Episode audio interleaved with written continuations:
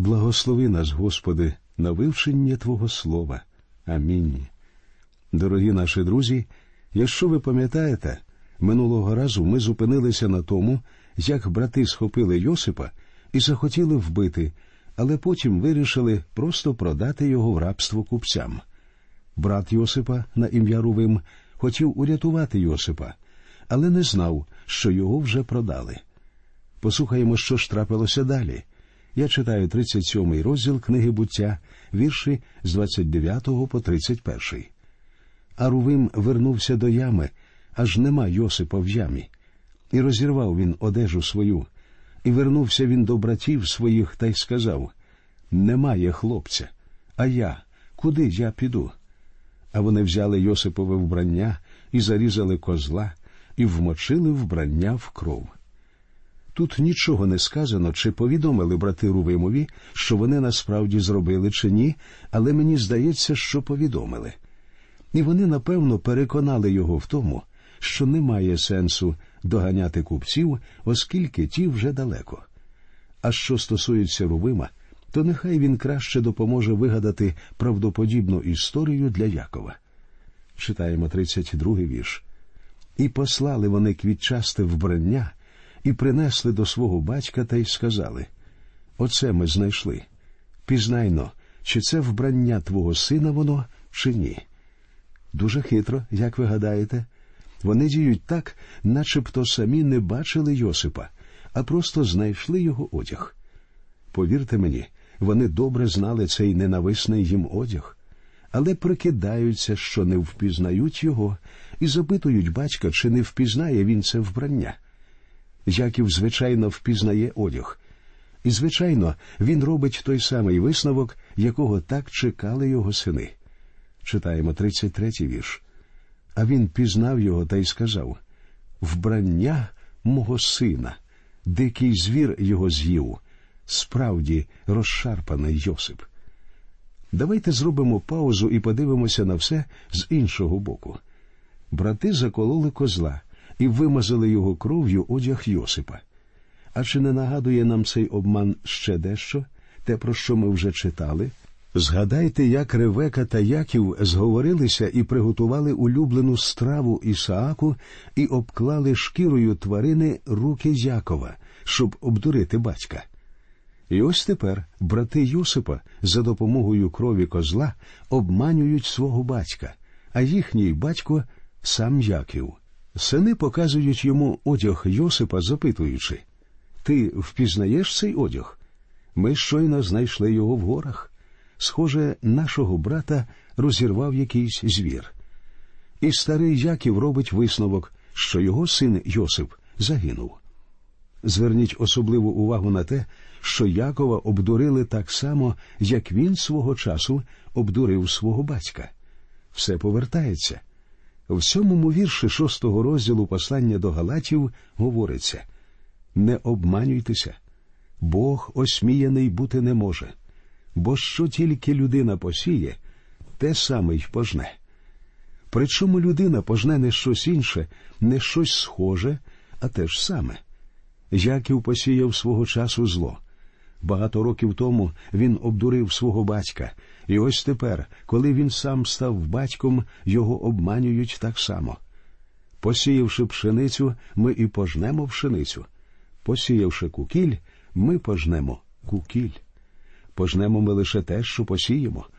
І цей закон діє в усіх сферах нашого сьогоднішнього життя і у фізичному житті, і в моральному, і в духовному. Справедливий він також і для християн. Якщо ви вважаєте, що можете грішити, і вам це зійде з рук лише тому, що ви дитя Боже, то ви глибоко помиляєтеся. Подумайте гарненько, перш ніж чинити гріх, тому що Бог не робить для людей ніяких виключень. Бог сказав, що так буде, і ви не є виключенням. Я колись розмовляв з чоловіком, у якого був роман із чужою дружиною. У розмові він намагався виправдати свою поведінку, заявляючи, що для Господа він особливий. Він вважав, що для нього існують окремі правила, що він займає особливе положення. Але він зрештою виявив, що перед Богом усі рівні. Пройшло багато часу, перш ніж усе стало на свої місця для цієї людини. Подивимося тепер на скорботу Якова у віршах 34 і 35. І роздер Яків одіж свою, і задягнув веретище на стегна свої, і багато днів справляв жалобу по синові своєму. І зачали всі сини його та всі дочки його потішати його. Але він не міг утішитися та й сказав У жалобі зійду я до сина мого, до Шеолу, і плакав за ним його батько. Хтось, ймовірно, подумає, що горе Якова показує, як він любив свого сина Йосипа. Повинен погодитися, Яків його дійсно любив. Але скорбота його показує, що Яків не навчився іще жити вірою. Згадайте, що відбулося в Пенуїлі? Його стара природа, його я зазнало нищівної поразки. Тепер він повинен навчитися жити вірою. Але, на жаль, так жити він ще не навчився. Про те, якою глибокою і щирою була віра Якова, свідчить одинадцятий розділ послання до євреїв. Але віра стала такою лише перед його смертю, а з його життя нічого не може служити прикладом віри. Порівняйте це горе з горем такої людини, як Давид. Друга книга Самуїлова, 12 розділ, вірші з 15 по 23. Давид оплакував свого помираючого сина. Він любив його так само, як Яків любив Йосипа. Але Давид був людиною віри. Він знав, що після смерті дитина не повернеться до нього, але знав він також і те, що колись зустрінеться зі своїм сином. Яка віра? А тут ми бачимо, що Яків поки що не живе вірою. Друзі, можливо, ви втратили кохану людину, і вам зараз дуже важко. Хочу порадити вам дещо. І не вважайте мої слова жорстокими або нетактовними. Вчіться жити вірою. Ваша віра виявиться тоді, коли ви визнаєте, що не можете повернути померлу людину своєю скорботою. Якщо ви дитя Боже і тужите за померлою людиною, що теж є дитям Божим, тоді почніть жити вірою. Настане час, коли ви воскреснете і знову зустрінетеся з нею, і тоді вже будете нерозлучними. Якщо людина не приймає Христа, то вона не має віри і не має надії, звідси і безнадія. Давайте будемо вчитися жити вірою. Останній 36-й вірш розділу говорить, як Йосипа продали в рабство вже в Єгипті. І медіаніти продали Йосипа до Єгипту, до Потіфара, царедворця фараонового, начальника царської сторожі. Залишимо Йосипа на час. Ми повернемося до нього в 39-му розділі книги буття. А зараз перед нами 38-й розділ. Це один з тих розділів, які не потрібні в Біблії, як може здатися на перший погляд. Прочитавши його, ви, мабуть, вирішите, що даремно його включили в біблійний канон. Багато людей мене запитували, як цей розділ взагалі потрапив до Слова Божого. Проте він містить факти про історію роду Юди, з якого був Господь Ісус Христос. Вже через це 38-й розділ необхідно було включити до біблійного канону. Тут ви дізнаєтеся про таких людей, як Юда, Тамара, Перец і Зерах. Якщо їхні імена здалися вам знайомими, то це тому, що вони згадуються в першому розділі Євангелії від Матфія, адже вони теж входять до родоводу Господа Ісуса Христа. Друзі мої, це дивовижний факт. Наш Господь прийшов у грішне земне життя. Його тіло було таким самим, як наше, але він сам був безгрішним. Він прийшов на землю, де грішать всі люди, де ніхто не достойний слави Божої, і про його земних прабатьків ми дізнаємося з даного розділу. В 38-му розділі говориться про гріх і ганьбу Юди. Звідси я можу зробити висновок, що сини Якова не дуже радували свого батька. Схоже, всі вони були проблемними підлітками за винятком Йосипа і Веніамина. Та й від Йосипа зараз користі було мало, адже він зник, і велике горе обрушилося на його батька. Всі обставини свідчать, що Яків занадто довго прожив у Месопотамії, наживаючи собі багатства замість того, щоб займатися вихованням дітей. Наскільки він не схожий був на Авраама. Пам'ятаєте, як Бог сказав Авраамові в 19-му вірші 18-го розділу книги буття? Бо вибрав я його, щоб він наказав синам своїм і домові своєму по собі, і будуть вони дотримуватися дороги Господньої, щоб чинити справедливість та право, а то для того, щоб Господь здійснив на Авраамові, що сказав був про нього. Яків не наслідував приклад Авраама. Він був настільки зайнятий стосунками з дядьком Лаваном, що часу на виховання дітей у нього не залишалося. І це трагедія, тому що в результаті все їхнє сімейство без винятку перебувало в гріху. Є ще одна причина, згідно якої 38-й розділ включений у Слово Боже. Починаючи з наступного розділу, розповідь переходить разом з Йосипом до єгипетського краю. Бог створив необхідні обставини і направив Йосипа, щоб той приготував ґрунт для переселення до Єгипту дітей Ізраїлю. Це повинно зберегти їм життя під час голоду в Ханаані. Більше того, вони підуть із землі Ханаанської, подалі від огидних хананеїв, у віддалену землю Гошен у Єгипті. Якби Йосип із сім'єю залишився в Ханаані, вони б опустилися до рівня хананеїв. 38-й розділ пояснює нам, чому родині Йосипа було необхідно позбутися пагубного впливу хананеїв. Давайте прочитаємо тепер, що в 38-му розділі буття говориться про гріх і ганьбу Юди, чий рід стане згодом царським серед колін Ізраїлевих. Отже, читаємо перших два вірші. Сталося того часу, і відійшов Юда від братів своїх, і розташувався аж до одного адуламітянина, а ймення йому хіра. І побачив там Юда дочку одного ханаанеянина, а ім'я йому Шуа, і взяв її, і з нею ж зійшовся. Юда завів ділове знайомство з якимсь адуламітянином і, оселившись біля нього, познайомився з хананеянкою, зав'язавши з нею роман. Читаємо третій вірш. І завагітніла вона, і породила сина, а він назвав ім'я йому Ер. Юда назвав хлопчика Ер. Сам Юда при цьому згрішив. Далі я читаю вірші з четвертого по шостий. І завагітніла вона ще і породила сина, і назвала ім'я йому Онан. І ще знову і породила сина, і назвала ім'я йому Шелла, а батько був у кизиві, як вона породила його. І взяв Юда жінку для Ера свого перворідного, а ім'я їй Тамара. Тамара згадується в писанні вперше. Ми дізнаємося згодом, як вона потрапляє до родоводу Христа. А зараз подивіться на цю сім'ю це просто осередок гріха. Читаємо вірші з 7 по 10.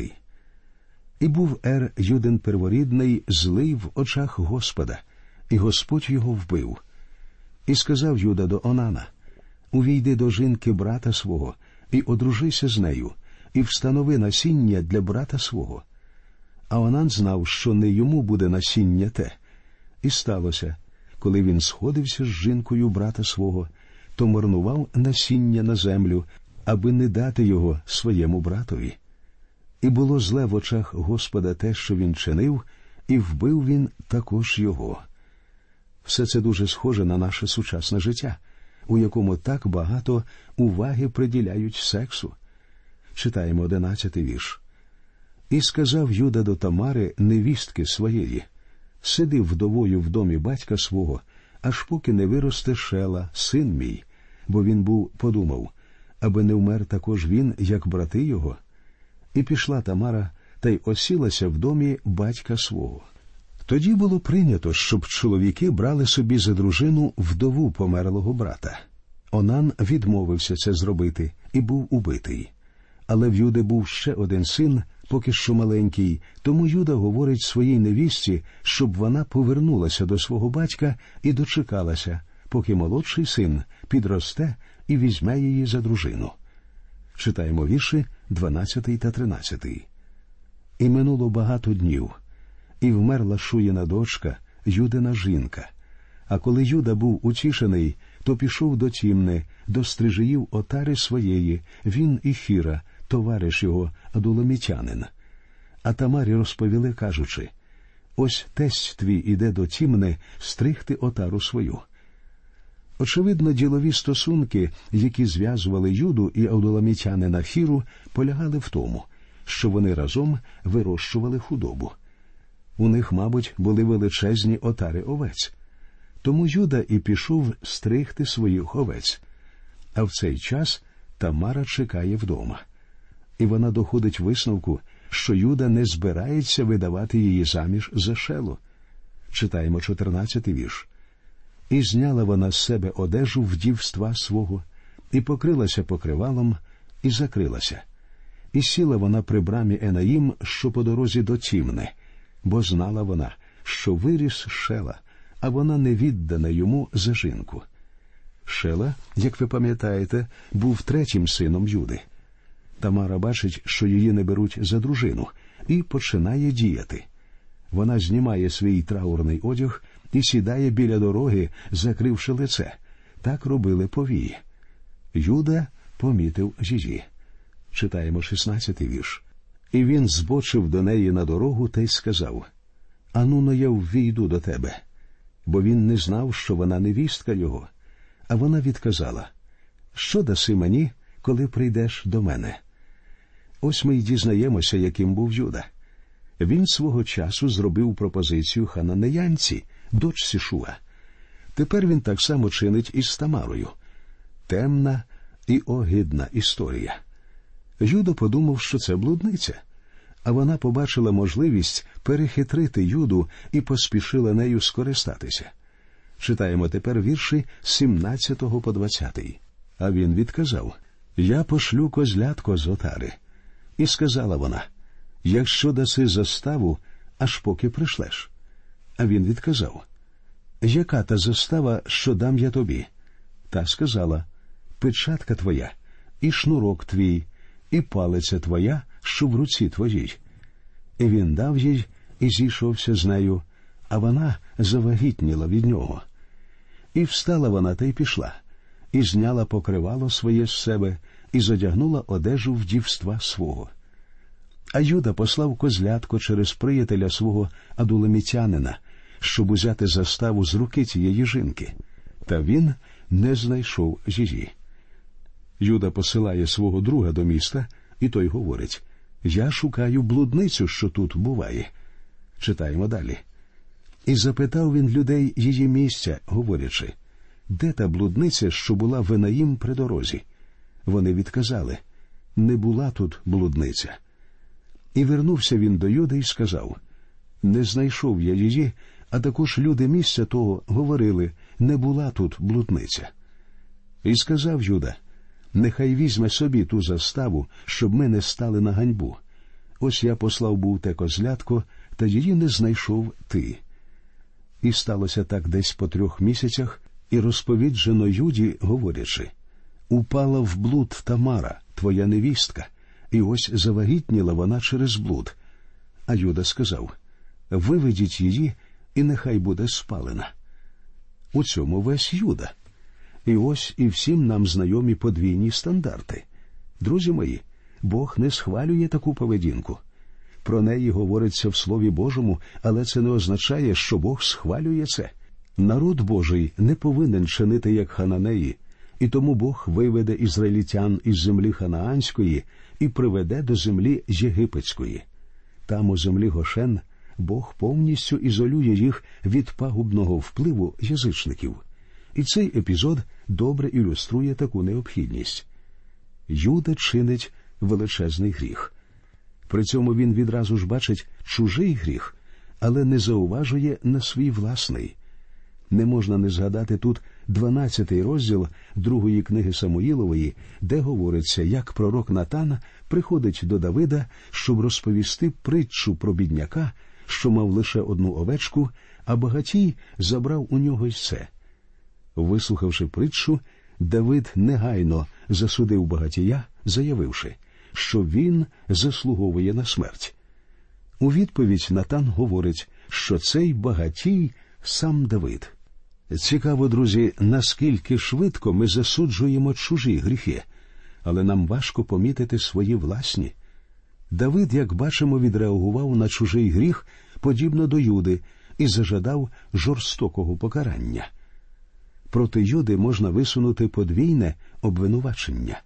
По-перше, його гріх жахливий сам по собі. По-друге, Юда згрішив зі своєю невісткою. Ось так жили хананеї. Ми сьогодні вважаємо, що маємо сексуальну свободу. Друзі, давайте не будемо забувати, що погане мали цю свободу вже багато сторіч. Вона є частиною язичництва. Через неї люди жили так розпусно. Через неї вони були покарані і зійшли зі сцени світової історії. Хананеїв більше немає. Вони зникли. Бог покарав їх. І в цьому урок для всіх нас. Проте дуже багато сучасників, навіть християн, схоже, цей урок не засвоїли. Ви досі не розумієте, навіщо цей розділ є в Біблії? Це попередження для всіх нас. Він показує, що Бог не схвалює гріх. Він пояснює, чому Бог вивів Ізраїль із землі Палестинської і привів його до землі єгипетської. Читаємо 25-й вірш, де розповідається, як Тамару приводять до свекра. Коли її вивели, то послала вона до тестя свого, говорячи Я завагітніла від чоловіка, що це належить йому, і сказала Пізнайно, чия то печатка, і шнури, і ця палиця. Юда хотів спалити Тамару, але вона сказала Добре, я лише хочу, щоб ти знав, що батько дитини той, кому належать ці речі. Юда подивився на них і змушений був визнати, що це його речі. Читаємо далі 26-й вірш. І пізнав Юда і сказав вона стала справедливіша від мене, бо я не дав її шелі, синові своєму, і вже більше не знав він її. Навіть у самого Юди його власний учинок викликає огиду, але ми бачимо, що він перейняв деякі звичаї хананеїв. На цьому, друзі, ми закінчимо нашу передачу. До нових зустрічей в ефірі, і нехай Господь береже вас від гріха і благословить вас рясно.